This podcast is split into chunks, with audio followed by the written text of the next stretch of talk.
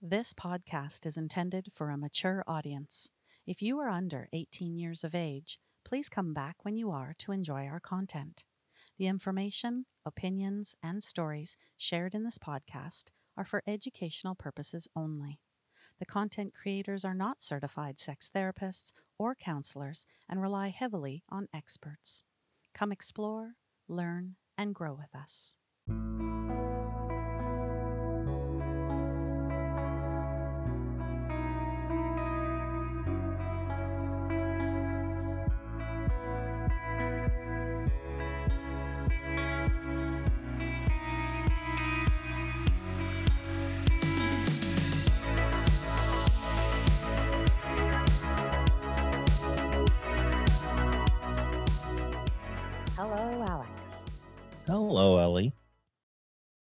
You today? Did you have a good week?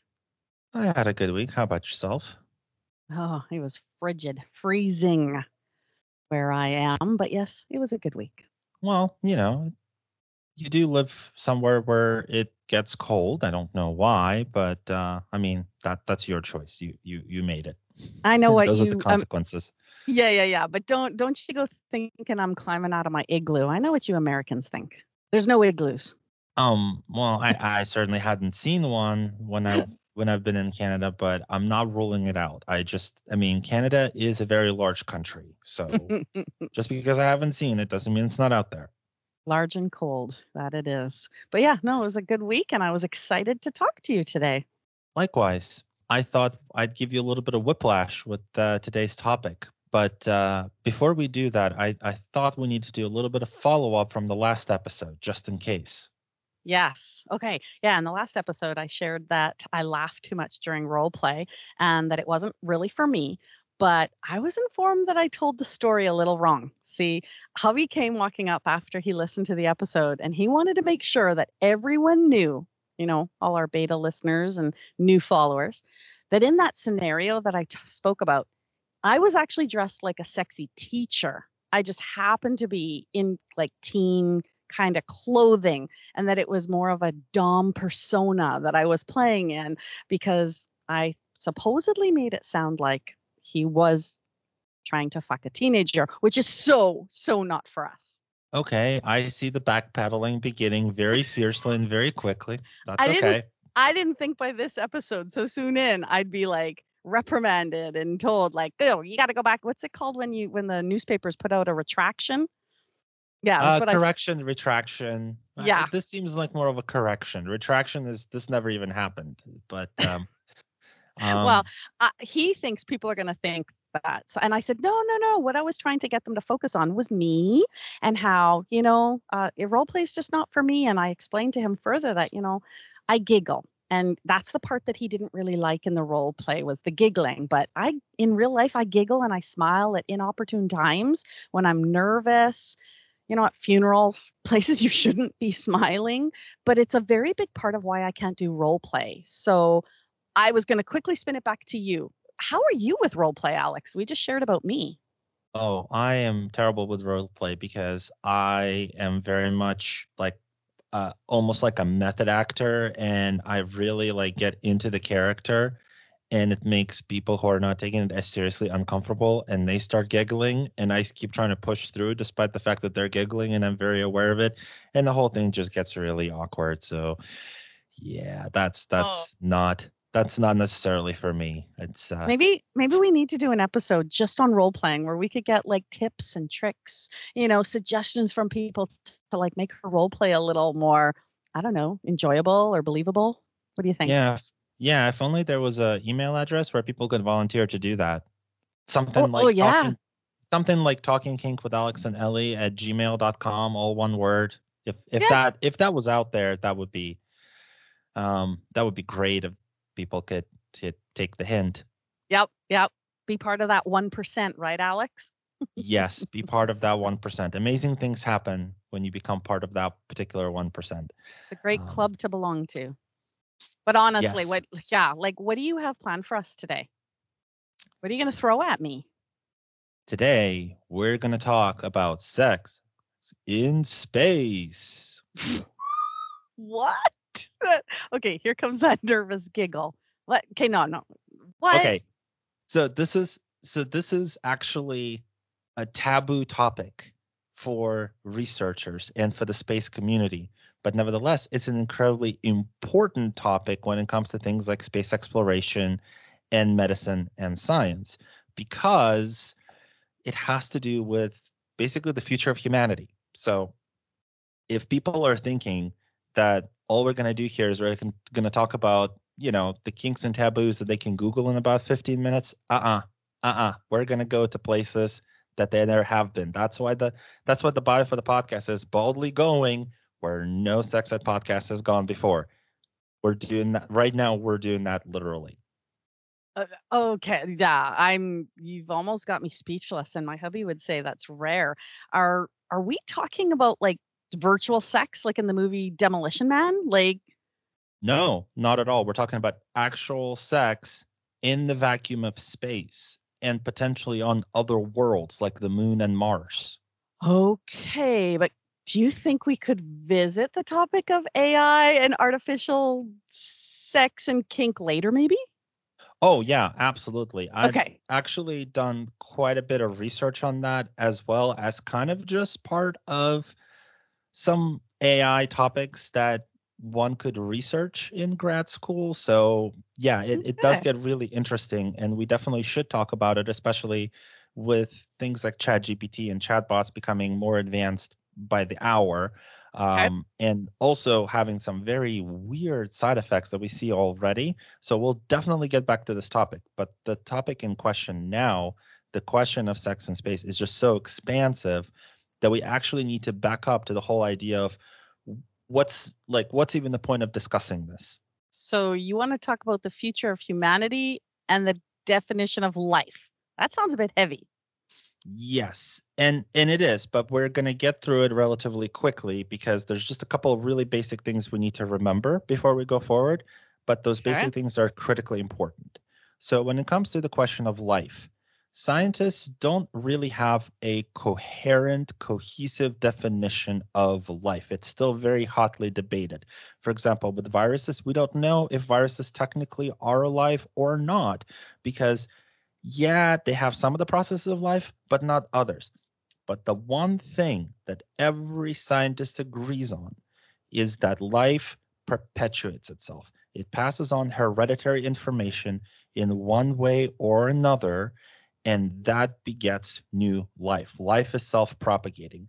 That's the one definition of life that no one at all will debate.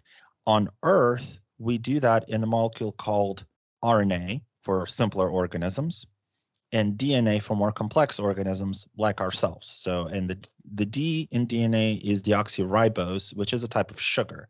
And interestingly enough, on other planets, you could have, or even on other environments on Earth that we have not discovered yet, although that is very, very unlikely, you could have other sugars take the place of deoxyribose. For example, one sugar that a lot of scientists have been experimenting with in the lab is called tetrose. So instead of DNA, they've created TNA. Huh? Tits and ass. Oh, look at how you did that.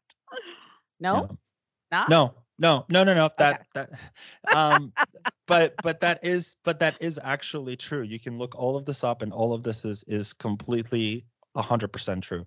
Um also we reproduce sexually obviously and the reason why we do that is because sexual reproduction gives us a lot more chances to mix genes up organisms that uh, reproduce asexually evolve is they count on enough mutations to be lucky enough through their evolutionary lineage to adapt to the environmental challenges that are thrown at them.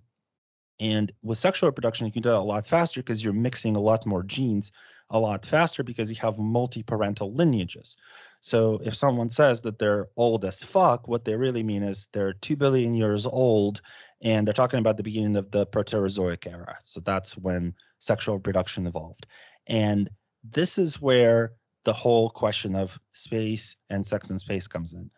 We know that we know that humanity has to learn how to exist beyond earth if we really want to be successful over the long term because the So longer we yeah. yeah the longer we stay around the more likely we're going to get hit by a comet or there's going to be a virus that wipes us out. Um, it's not like we've had an example of a pandemic that rushed through the entire world with us being poorly prepared. That's not that's not in our minds at all. I didn't catch it twice. and in order to do that, we need to learn how to live off of Earth. But the problem is that if we can't have children outside of the Earth, Mhm. if we can't have children on the moon, if we can't have children on Mars, if we can't have children in space, what's the point? We'll just be a dead end. We'll just be an evolutionary bottleneck. So that's why a lot of space agencies will say, okay, we don't discuss this topic, but actually, actually, it would be really great if we could figure out how we could reproduce in space and how people could have sex in space and do that successfully and have children and raise families and figure out ways of actually having good sexual, mental, emotional, intimate relationships on all these missions that are going to last many, many years or potentially even generations or potentially their entire lives. And this is like a big thing that we actually really need to understand before we start exploring other worlds. Okay, hold. Yeah, other. Slow down, Mister Scientist. You know, I'm an educated woman, but as you're talking about outer space, and you're talking about life on possibly on another planet, like, I'm sorry, I'm a child of the '80s. Like, are you talking the Jetsons, or or like the movie the uh, WALL-E? Yeah, basically. That coming to be real. I mean, my brain just can't even go there. You're gonna have to help me, Alex. Sure thing. So this is the this actually is uh, a great way to highlight also why it's important to talk about sex as a thing just in general and why we should Mhm. normalize talking about it because Yes. we we owe our existence to sex and sexual reproduction like it's wired in our biology our cultures have always craved it and celebrated it and experimented with it refined it you know you had even the most brutal crackdowns and repressions against sex and sexuality over uh, a great deal of the past few thousand years and yet it's impossible to completely shut down the conversations the desire the experimentation. In in this is because we're wired to reproduce. We're mm-hmm. literally we function better in all aspects in terms Hell of yeah. cognition in terms of cognition in terms of emotional health in terms of mental health in terms of our immune system. We even live several years longer if we have a good healthy sex life and this is also why pretending that celibacy or prudishness is somehow more moral and more ethical and somehow get us closer to the universe and the creation are just so deeply and fundamentally misguided. Like it's basically spitting in the face of science and fact and literal mountains of peer-reviewed studies that tell us very much the opposite. When we when we embrace our sexual side, when we embrace our experimental side, when we it- when we embrace our reproductive side, we understand a lot more about our health and about our future. So that brings us right back to sex and space. Sex in space. Mm-hmm. There have been rumors, Where? Like, what do you mean rumors? like people have talked about this, and I mean, like there have been some like Who's talking? Some officials have said certain things, and some people that may have been involved in some of these space programs. And obviously, there's some hoaxes on the internet. Can't there believe have been- everything. yeah but there have been some some actual you know credible individuals who have said that nasa and, Rosco- and Ros- roscosmos the russian space agency Mhm. um, may have experimented with sex in space by having astronauts engage it during missions. But but it should be told that both agencies absolutely deny that this has ever happened. Uh, they will tell you that this is this is absolutely not true. There has been funny enough a married couple in space on um, the international space station during the um, space shuttle endeavour mission sts-47 in 1992 and that was mark lee and jan davis. They married shortly before the mission and didn't tell nasa so they couldn't find a substitute quickly enough And they said, okay, well, I guess you're going to space, but never do that again. And also, no married couples on the space station. Oh, yes. And yet, and yet, and yet, one of the big things that NASA will tell you is that, oh, if we send people to Mars, or if we send people to the moon, or if we send people into deep space, we actually would prefer to have married couples or couples in relationships so it can be a little bit more normal so you're not just dealing there with strangers that you're actually feel like you have a family and we think that would really help mental health and there have been a number of studies where they basically simulate a mission to Mars on Earth. Like they basically lock people up in the in the spaceship somewhere in the desert and say, "Okay, this is this is the mission." And they've observed that without that that stimulus, hmm people were getting angrier, crankier. They made more mistakes. They felt bored. They felt trapped.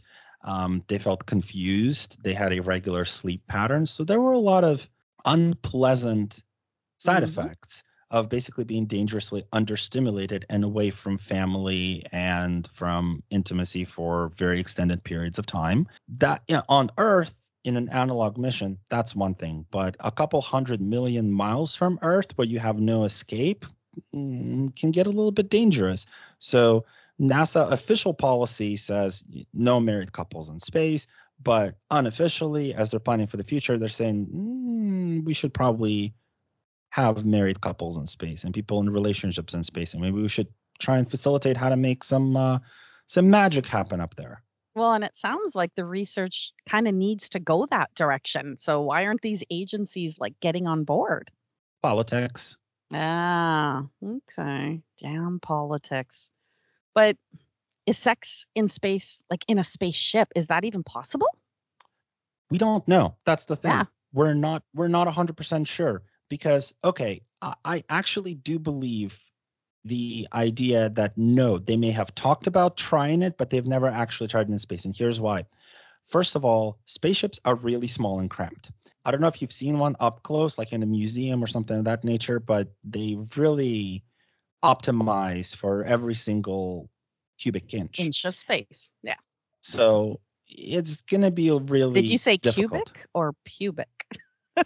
No, I said cubic, although yeah, that's that's, That's, also where my mind's concern. going. I'm sorry. I'm sorry. Well, see, now I'm thinking about, you know, trying to trim yourself in space. Like that's going to be because you're just going to have hair floating everywhere because it's not going to fall down. Oh, well, let, let's just talk about gravity or the lack of gravity. I mean, there's so many implications here. Oh my. Yeah, yeah, you're right. So, um, in space, in orbit, we have something that we call microgravity, but really it's just free fall. Like there's no, like the gravity is not really affecting us because we're we're kind of traveling perpendicular to gravity. And the problem with that is that the human organs are really used to gravity. So to pump blood around our bodies, um, to for basic embryonic development, gravity is very important, and it plays a lot of really critical roles that we still don't fully understand. So, one of the things that a lot of physiologists have suspected is that getting an erection in space is going to be extremely difficult because your heart may not pump blood well enough to actually achieve erection. And that's going to be a problem. And it's also going to be a problem for women because you need the blood flow to the clitoris, you need the blood flow to the vulva in order to stimulate the production of natural lubrication. And we're not sure that's going to happen because we're not, we don't know how well the heart will work in that situation. Uh, or at least, maybe if we do know, that's not published anywhere. I could not find any peer reviewed document, any peer reviewed paper, or anything that I could see as credible information where this has actually been studied. It's just not, it hasn't really been a priority. The priority has been testing equipment and trying to figure out how to make that equipment less complicated and more durable for longer missions. Um, Mhm. So something like this is just falls way, way, way down the priority list. Yeah. And for mentioning equipment, I mean, just talking about the spaceships alone makes me think of some of the worst sex I've had cramped in the back seat of a small car. Okay, we're talking about comfort that's also needed during sex. Um, it also kind of makes me think of spaceships kind of being like a ride at the local fair. I mean, wouldn't we need spaceships that could like rotate to simulate that gravity and accelerate? Like, this is your area. Yes. So that's exactly it. That's exactly where we're going because there's an astronaut who was asked about this and he started laughing and said like imagine you're you have yourself and your seven and your seven friends and you're in a camper van and two of them decide to have sex right in the middle of the of the road trip come on that's just going to be awkward for everybody and yeah he's i think he's absolutely right. And the way that you described it as like this reminds you of your worst experience. I mean same same. Teen horny teenager in the backseat of a car. Not not my best experiences ever. Exciting but definitely not fun. And it also reminds me of the first time a boy, I think I was like 12 years old, asked me to go on a ride at the local fair. And I was strapped into a cage that was spinning on its own axis. And it was on a Ferris wheel type of frame that also was spinning, but in a counterclockwise direction. And damn well near made me barf. So, is that what it would feel like to be in a spaceship having sex in outer space? Ideally, no, because part of the problem is that the radius is really short and also you're fighting against earth's gravity in that kind of centrifuge okay. So if you have a longer radius it doesn't have to spin nearly as quickly to simulate some percentage of gravity. Um, and that's kind of where we're going. So you have these hmm. essentially donut shaped or even ufo shaped ships that rotate around. And I say UFO ships to maybe protect them from solar flares. They have like a nice shield on top of the moving parts to protect from dust, debris, collisions, solar flares. You can basically just turn the thing to and and when the solar flares or electromagnetic storm hit, you have that nice shield to deflect. So something like that, that would be much better for yeah. humans. That would be much better for reproduction and so on and so forth. Which actually gets us into idea of things like orbital hotels. But we'll visit that in just a second because there is one more way to create gravity, which I do want to mention. But I do also mm-hmm. want to mention that is incredibly difficult, and we're not sure that we can make it work with our existing technology.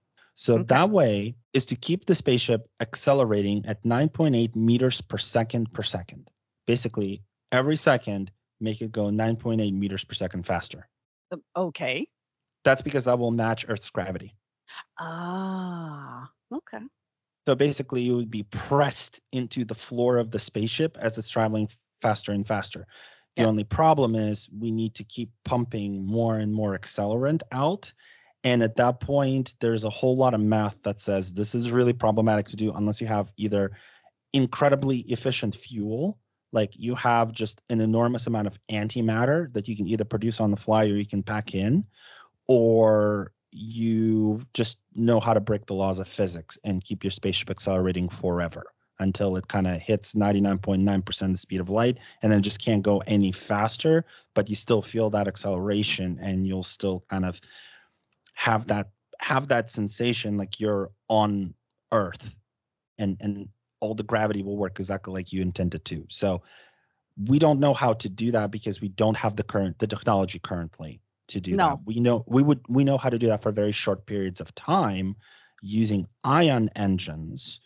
Um, and that's about it. Like we can't we can't simulate that yet. But maybe sometime yeah. in the very far future we'll figure something out. Or maybe, but at that point we might figure out some way to create quantum gravity or something like that, which is which actually is a real thing, but we just don't know how it works yet. It's the the whole like where quantum physics meets gravity. Yeah. Um, it's a whole it's a whole thing that I'm not going to go into because that you're already blowing my, my mind here. Yeah, you're already blowing my mind, and I, and I want to get back to the sex in space, particularly. I want to talk about masturbation in space. Do you think that people might not have done sex, but have any of those astronauts masturbated while they were up there? Uh, okay. Well, this is my personal opinion, but yes. like as an opinion by a man with hormones and Yes. Yeah. Although it's going to be really difficult because if, you know, the, there's no hiding it. It's very, Yes. or rather, it's very, it would be very difficult to hide it because the, the semen would just float right up and you'd have to try and figure out how to capture it.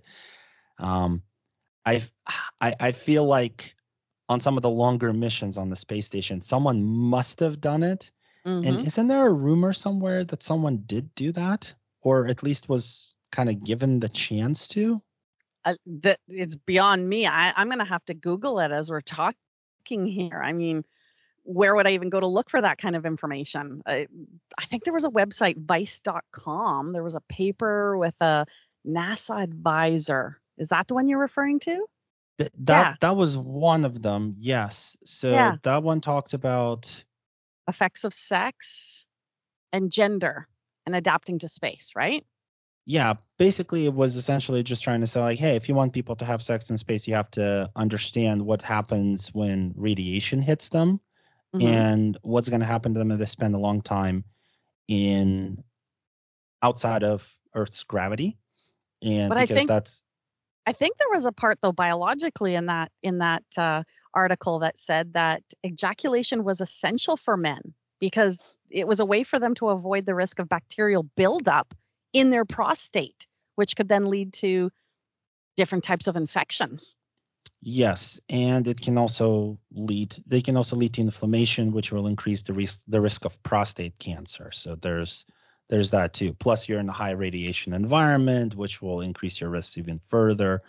But no, there was uh, actually uh, what I was talking about, and this is a little bit more gossipy. Okay. Um, there was a diary of a Soviet cosmonaut who claimed that he was being given porn movies and basically told like if you really need to like relieve yourself in space, you're fine to go for it. Um, ah, yeah, he also said that apparently his superiors encouraged him to pack an inflatable doll to take out his No way. frustrations on. Um, I I don't. Mm, I mean, the the the thing about that is I don't know if I believe it because Mir is tiny, teeny, teeny, tiny comparison with the International Space Station. Um, that uh, sex doll would have taken up way too much room. So but what, again, they had to have had a reason for them to suggest it and why all this is being leaked out. Like, how many months was he away? fourteen. Okay. Yeah, the the Can the cosmonaut. average guy go 14 months? So, um, you know what? Honestly, I don't know. I've never tried. I can't. I, I can't possibly tell you that. I would say that, I mean, under extraordinary circumstances, if you're constantly distracted, you can go without it for a very long time Yeah. and forget all about it. But at some point, at some point, Yeah. Well, I think in that article it said that he was actually opposed to it.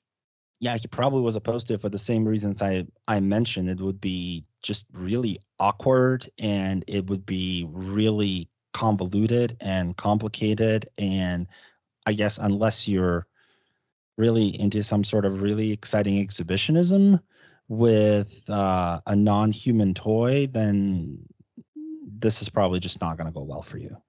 Yeah. Well, back to like the demand for research and looking far into our future, there's got to be some uh, researchers out there demanding for more research into the consequences of sex in space, right? Yeah, and there are definitely uh, people out there who've even tried to figure out like how would the mechanics work because I mean let's let's keep in mind that you know in in microgravity the Newton's third law of motion rules everything. So one little bump, one little nudge, and your partner potentially goes flying across the station, um, which would be really awkward. You mean like talk about forget the walk of shame, you got the flight of shame. Okay, so what is it called though? In the airplane, it's the Mile High Club. I wonder if we Googled what we would find out. Like, what is it called when you would have sex up space? Someone must have done a paper on this or or started thinking about this already, right? uh, someone someone must have actually believe it or not there was a company that wanted to shoot porn in space and they actually tried to contract um, virgin galactic of all companies of all companies That's they wanted to con- bad. they wanted to contract virgin galactic to shoot porn in space and of course they they didn't get the chance to actually do that because again politics pr optics that sort of thing. But again this is one of those things where yeah people scoffed about it and we're kind of laughing about it but it's still really important. It's people are going to do that especially you know there's all sorts of uh, companies trying to open space hotels. And i don't know about you but something happens to me when i get into like a really really nice hotel with my partner or my spouse and we're relaxed and we feel good and we're on an adventure and we may have done some fun things and we may have had a really nice exciting evening Boom chicka wow wow.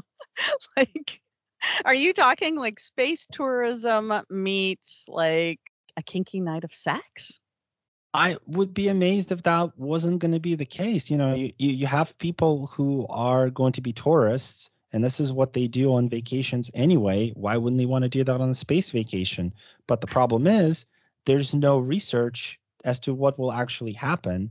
And there's there is actually though some research that indicates that if they try to get pregnant in space because that could be like hey you were conceived in orbit like that would be a really cool story to tell a kid but there may be some malformations with the embryo because there's not appropriate gravity during the pivotal moments of development although we Mm. don't know that for a Mm. fact either we don't know if it matters in the first couple days or couple weeks of pregnancy um, we Mhm. know it's going to matter in the first couple months but we don't know and then beyond that we don't know either so again it's it's there's a lot of research there that needs to be done I also want to be very clear that there has been some research on non humans reproducing in space. So there have been experiments on jellyfish where oh. jellyfish were, yeah, they were allowed to essentially reproduce and develop.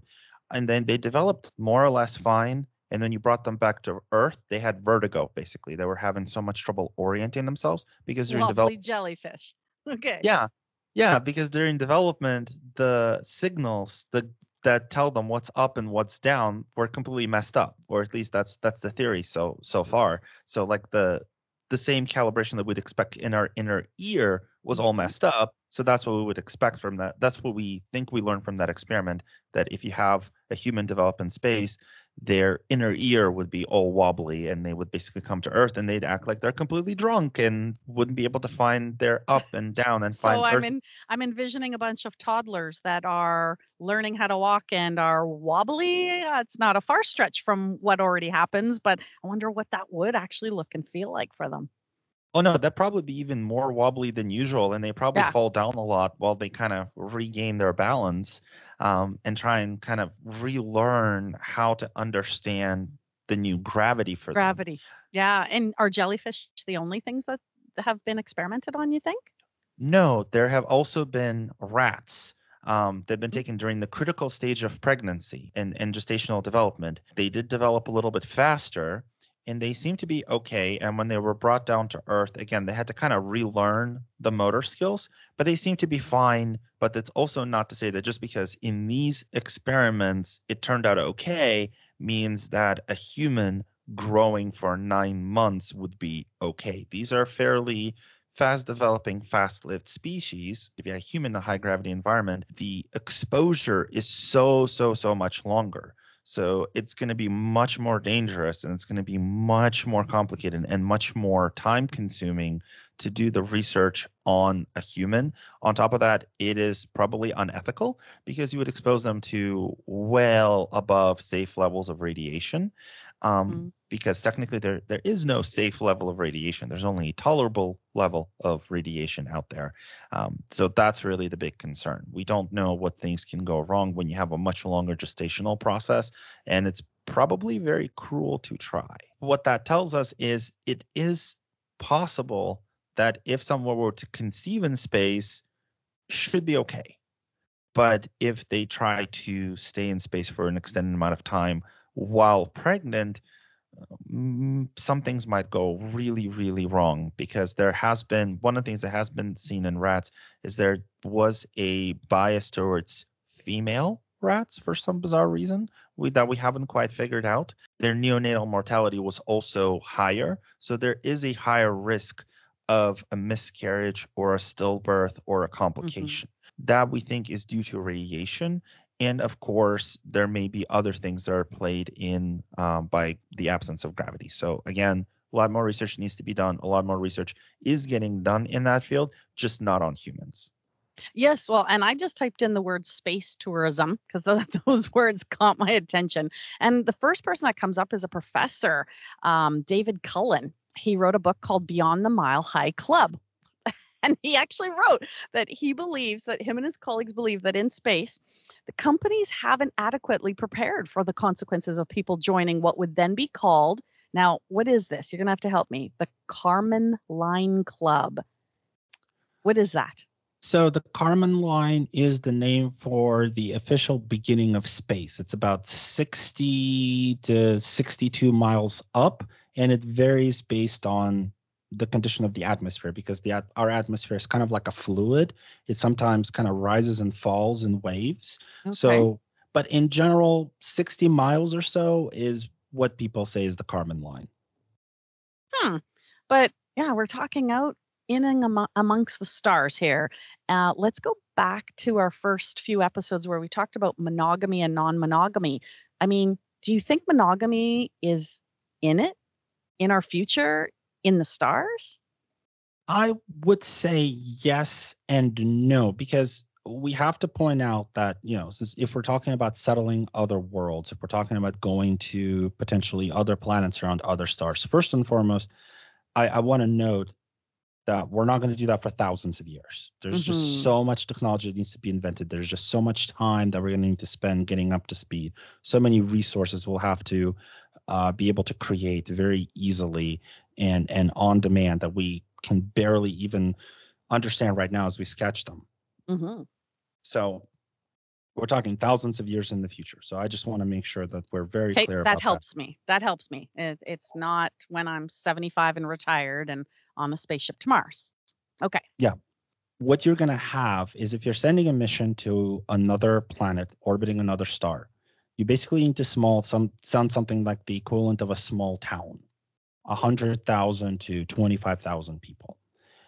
And you need to do that because anything smaller than that will create genetic bottlenecks for that particular population. Hold on. Did you say 100,000 people is a small town? No, Okay. 10,000 to 25,000 people. Okay, I heard you wrong. 10,000. Okay, where I'm from, a small town is more like 5 or 10,000, but I know you're in a bigger area and a bigger country. So, um you'd have to send up that many people? Yeah. Wow. it's it's essentially for genetic diversity it becomes Okay. really really really important because otherwise what you get is you get something called the island effect where your resources are very limited your gen- your genetics are very limited and that tends to stunt growth and make disease a little bit more virulent it makes evolution more difficult um, so you definitely want to give people the best options the, the more genetic possibilities humans have as, as they're traveling to their new world, the better it is for them. And all, and also you want to get them there as quickly as possible. So you're gonna you're also gonna want to build things that involve antimatter and antimatter assisted propulsion. And that's gonna have a lot of radiation that you're gonna need to defend people against. So you need to so there's a lot of things that are happening. But if you want them to be able to withstand it and evolve more adaptations and avoid genetic bottlenecks, you just need a very large population of people. That just all So- there's to it. So my imagination is going from what I know and what I was raised with of the story of the big boat and where they put the animals on two by two and there was two humans and you're now talking about a massive spaceship with 10 to 20,000 people on it instead. Yeah, and that's like the minimum. That's Okay. like the absolute bare minimum. Ideally, ideally, what you'd also want is you want people traveling between those different planets, out between different stars, and Yeah. have that genetic variety introduced and spread around because that's the like evolution. So the whole idea that evolution is survival of the fittest is a really dumb idea that was actually suggested by a person who had nothing to do with genetics or biology or evolution. It does not come from from Darwin. hmm So that actually comes from Herbert Spencer, Who, Who was, was, who was a sociologist and anthropologist. So he this was basically his understanding of what Darwin meant by survival of the fittest. But really what Darwin meant by survival of the fittest is whoever is most fit to survive in a particular evolutionary niche. He didn't necessarily mean that, you know, you have this hierarchy and there's this competition of where only where life is somehow ranked. That's that's not at all what he was talking about. Evolution is actually kind of like the hippie of religions. You take as many genes as possible and you mix them all up and all sorts of really cool stuff happens and a lot of it doesn't work out, but the stuff that does is going to be great because it's going to mix with more stuff and it's going to involve more is going to evolve more things. So, yeah, and it's uh, very what a hell of a ride in the meantime, or in the process, right? Yeah, exactly. And that's that's basically exactly what what he was positing. So what we're so what you're thinking then is if you have essentially towns that are Yeah. being launched into space full of astronauts who basically need to create a whole bunch of new explorers as part of their mission maybe they're going to say you know having one partner and trying to have as many children as i can with one partner may not be good enough for genetic variety. Maybe i need to Mm, spread my genes around and their partners may be, think, may be thinking the same things. Mhm. um, you can also consider that if you're far away from earth there's less connection with tradition and the typical morals and the typical ideas um, society on earth might be super pure super puritanical because they can be mhm. and we also need to f- remember that monogamous marriage on earth as we know it today is really about inheritance making sure that your progeny is really your progeny and they can inherit your money and your property and your goods Mhm. but in space that's not really gonna matter because No. everyone's gonna be working. People are gonna be constantly busy because they're trying to survive in space. They're trying to settle on a new planet. Living on a frontier is difficult. Everyone's going to need to pull their weight. And Mhm. so this whole idea of oh you will meet your one mate your soulmate for your entire life they may think of it as just absolute hokum that it's not like it's not in any way conducive to the kind of world in which they live. So i would think maybe things like sex cults and default Mm. poly and and polyamory might become default and they may use it as a way to cope with stress you know kind of like bonobos do. So like, Monkeys, chimps. well apes. Bonobos are Apes. different. Yeah bonobos are different. Bonobos are are apes. They are our evolutionary cousins. They are cousin evolutionary cousins to chimpanzees as well but one of the things that they're famous for is they settle all of their arguments with sex Oh, hello. That's kind of like Yeah. the "don't go to bed angry" kind of thing. Like they've got it nipped. They they do it. Exactly. And now I don't know if you would have that constantly going on in space, but if you have on on some of these ships, then maybe the culture, like, hey, you maybe you just need to, you know, go get laid and stop being so stressed out. Nice. Yeah. Because because again, you know, you don't have that whole utility you don't have that whole this is my property, this is my stretch of land, because you don't you don't you just don't have that. And you're not gonna have that because that's not the culture on which you on which you landed on this new world and you're essentially trying to settle and and explore this new frontier and that's just not going to be part of it is not going to be like oh i bequeath this alien zoo to my one and only progeny who i know is my one and only progeny because i've only had sex once you know and that was the result. That's that's not how that's going to work. That's not actually how it worked on earth either. Yeah. so i think we're going to be just a little bit more honest. And again this this whole idea that everyone's going to be working that also means you're not going to have you know trad wives on proxima centauri b. Like that's not going to be a thing you're not going to be able to have someone who stays home and raises the children. You're going to have yes you're going to have teachers yes you're going to have nannies yes you're going to have uh, people who who do childcare services but that's going to be part of their job. Actual a lot of people who are mothers and fathers are going to be working around the clock to basically keep the entire bubble alive. So are you talking about evolving a totally new moral code? Yes, completely new moral code, completely new moral compass, completely new society, completely new civilization. And when they're going to start talking to Earth again, they're going to clash. They're going to have very different values. They're going to have very different priorities. And a lot of them are going to be based around things like sex and reproduction and what you define as human. Because another thing that I need to throw in, another curveball I need to throw in, the humans that are going to be exploring space, and I mean Mhm. really exploring space beyond the solar system, are not going to be humans in our conventional understanding of it. There's going to be Hmm. genetic engineering. They're going to be cyborgs. They're going to have implants, biomechanical implants. They're going to have all sorts of adaptations to survive the rigors of space and gravity. They may make more proteins to help repair their cells. We may engineer parts out of things like um, tardigrades, the water bears, that allow certain cells to crystallize when they're under attack by cosmic rays. So there's going to be so they're going to be fundamentally different from humans still living on Earth, and you add all of that up, and you can actually get some very interesting things like. Can you imagine you have a partner who can just swap out their genitals? Oh, plug and play literally. Okay. Yes. like could be literally a conversation, honey. I can we use the bigger model today? Oh, I think I need to uh, get me an astronaut, but I also think I, I need to do a little bit more research looking into this. Uh, I think I'm going to watch the movie Solo tonight. Have you seen that movie? No, I actually have not. What it's about? What is it about? Star Wars, like Han Solo, the story. Oh, oh, oh, yeah. New I'm- movie I'm that just came I'm, out? I'm I'm trying to pretend that nothing beyond the original trilogy existed. Okay, well, when I, when I when I think about it, I've only seen the trailer. Okay, so I'm gonna see it yet.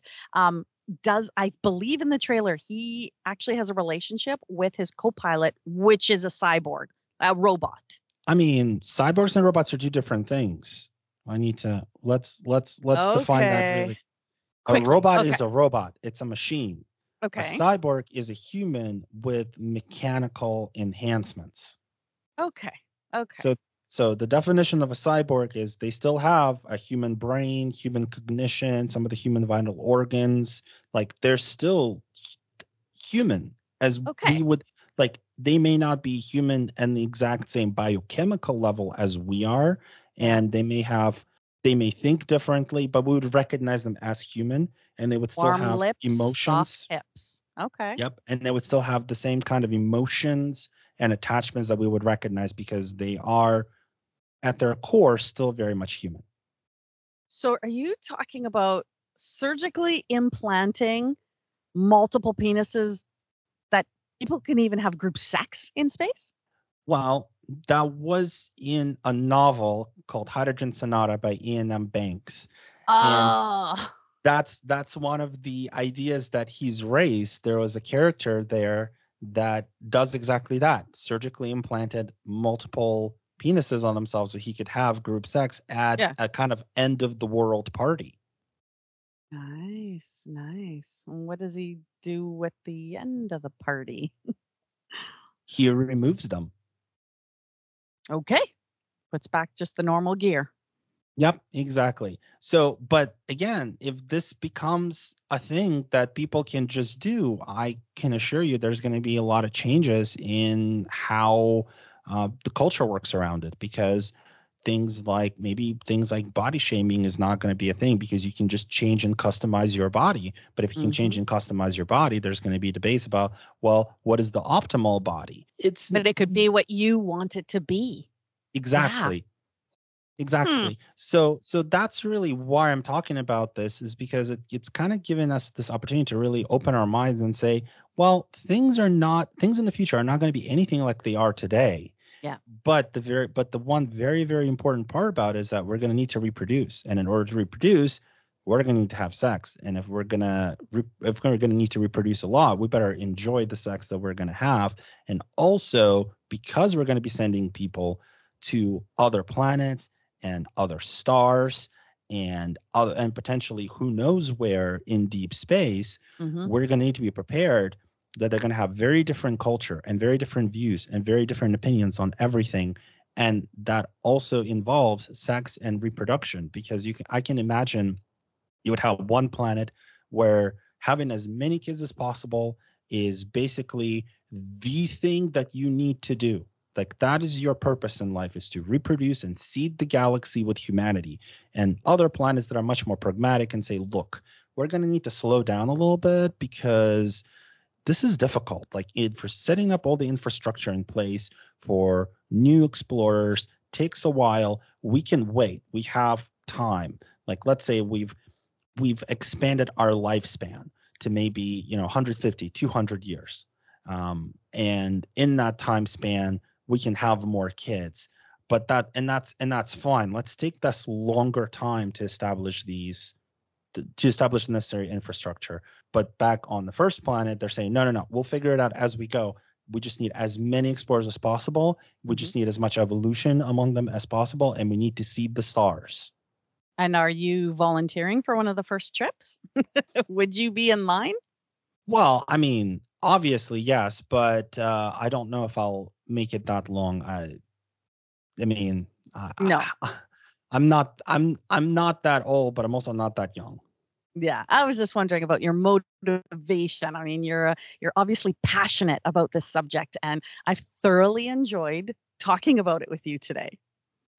Well, I would just say that I'm passionate about the future because I think that if you work on certain things, it gives you a glimpse of what some of the question, big questions and big debates of the future may hold. Mhm. And you just kind of want to dive into them. And also, it's the engineering part. You want to solve the problem. You want to understand what you could do or what you could contribute or how how things may be headed. hmm Crazy stuff. I mean, sometimes talking to you is uh, like talking to a therapist. I learn, I grow. And when I was growing up, there was a therapist who actually had a TV show. And uh, I doubt that she, uh, it was on local radio, uh, TV station. I doubt she did an episode on sex and space. She did it on sex toys and you know, marriage and relationships and monogamy and how to put in a tampon and all that good stuff. But here I am on a podcast with a scientist who is going to take me where no other sex ed show has gone before. And I love it. And I'm hoping we are going to cover some more topics that are going to give people a little bit of whiplash. But I think that there is something we should talk about next time that will go hand in hand with what we just finished. Oh, I know where you're going. But we're going to leave them hanging and wanting more. And I think they'll just have to come back for the next episode. It's always good to tease a little bit. I think it mm. builds up the anticipation. I love it. I love it when you tease me. I mean, wait, wait, sorry. Wow. I look forward to it and we'll talk to you next week. Goodbye, Alex. Goodbye, Ellie. I hope that everyone who has been listening in or found along the way tunes in next week as well, because I might just have a couple announcements for them as well. Oh, there you go, teasing them again. Yep. Okay. I hope they come back too. This will be exciting. I think it will.